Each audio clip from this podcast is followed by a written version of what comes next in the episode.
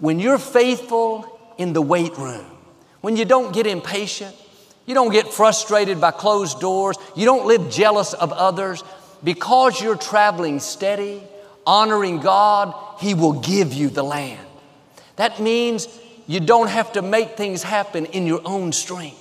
You don't have to manipulate people, try to force the doors to open.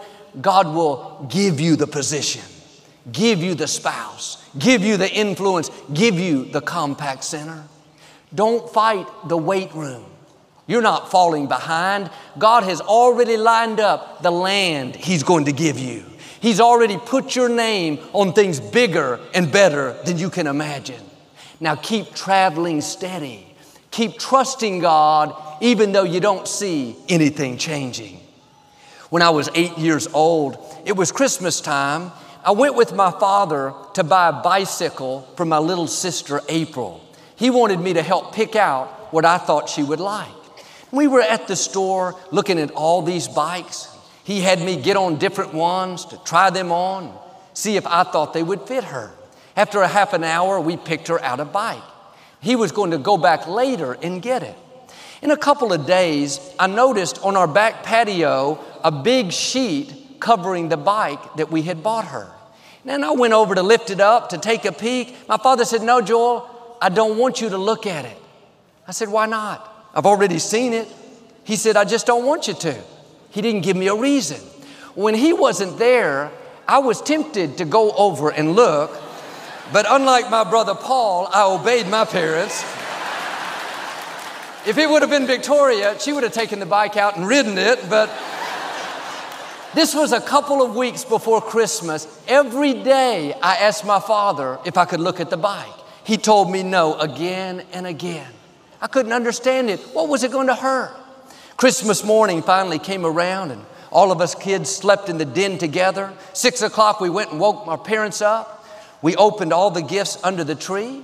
Then my father said, April, there's another gift for you out on the patio. We all went out. My father took the sheet off. There wasn't just one bike there, there were two bikes, one for me as well. My father had taken me to the store really to find out what I liked. Sorry, April, that's why you got a boy's bike. Sometimes, that's funny, isn't it? Sometimes God is not letting us see something now because it's not the right time.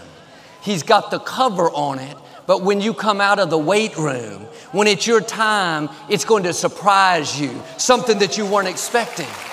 It didn't make sense to me at the time why my father wouldn't let me look. Now I understand why I had to wait. My bike was under there.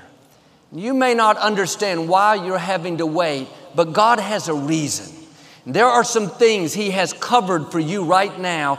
When He uncovers them, you're going to say, It was worth the wait. Now, my challenge don't be impatient for God to act. Don't be discouraged by what's not happening. God is working. In that weight room, He's getting you prepared for what He has prepared. The reason it's taking longer is you have something big in you, not a puppy, but an elephant.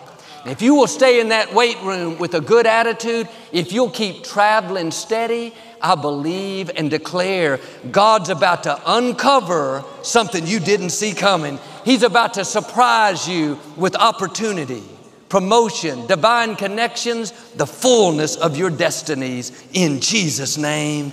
And if you receive it, can you say amen today?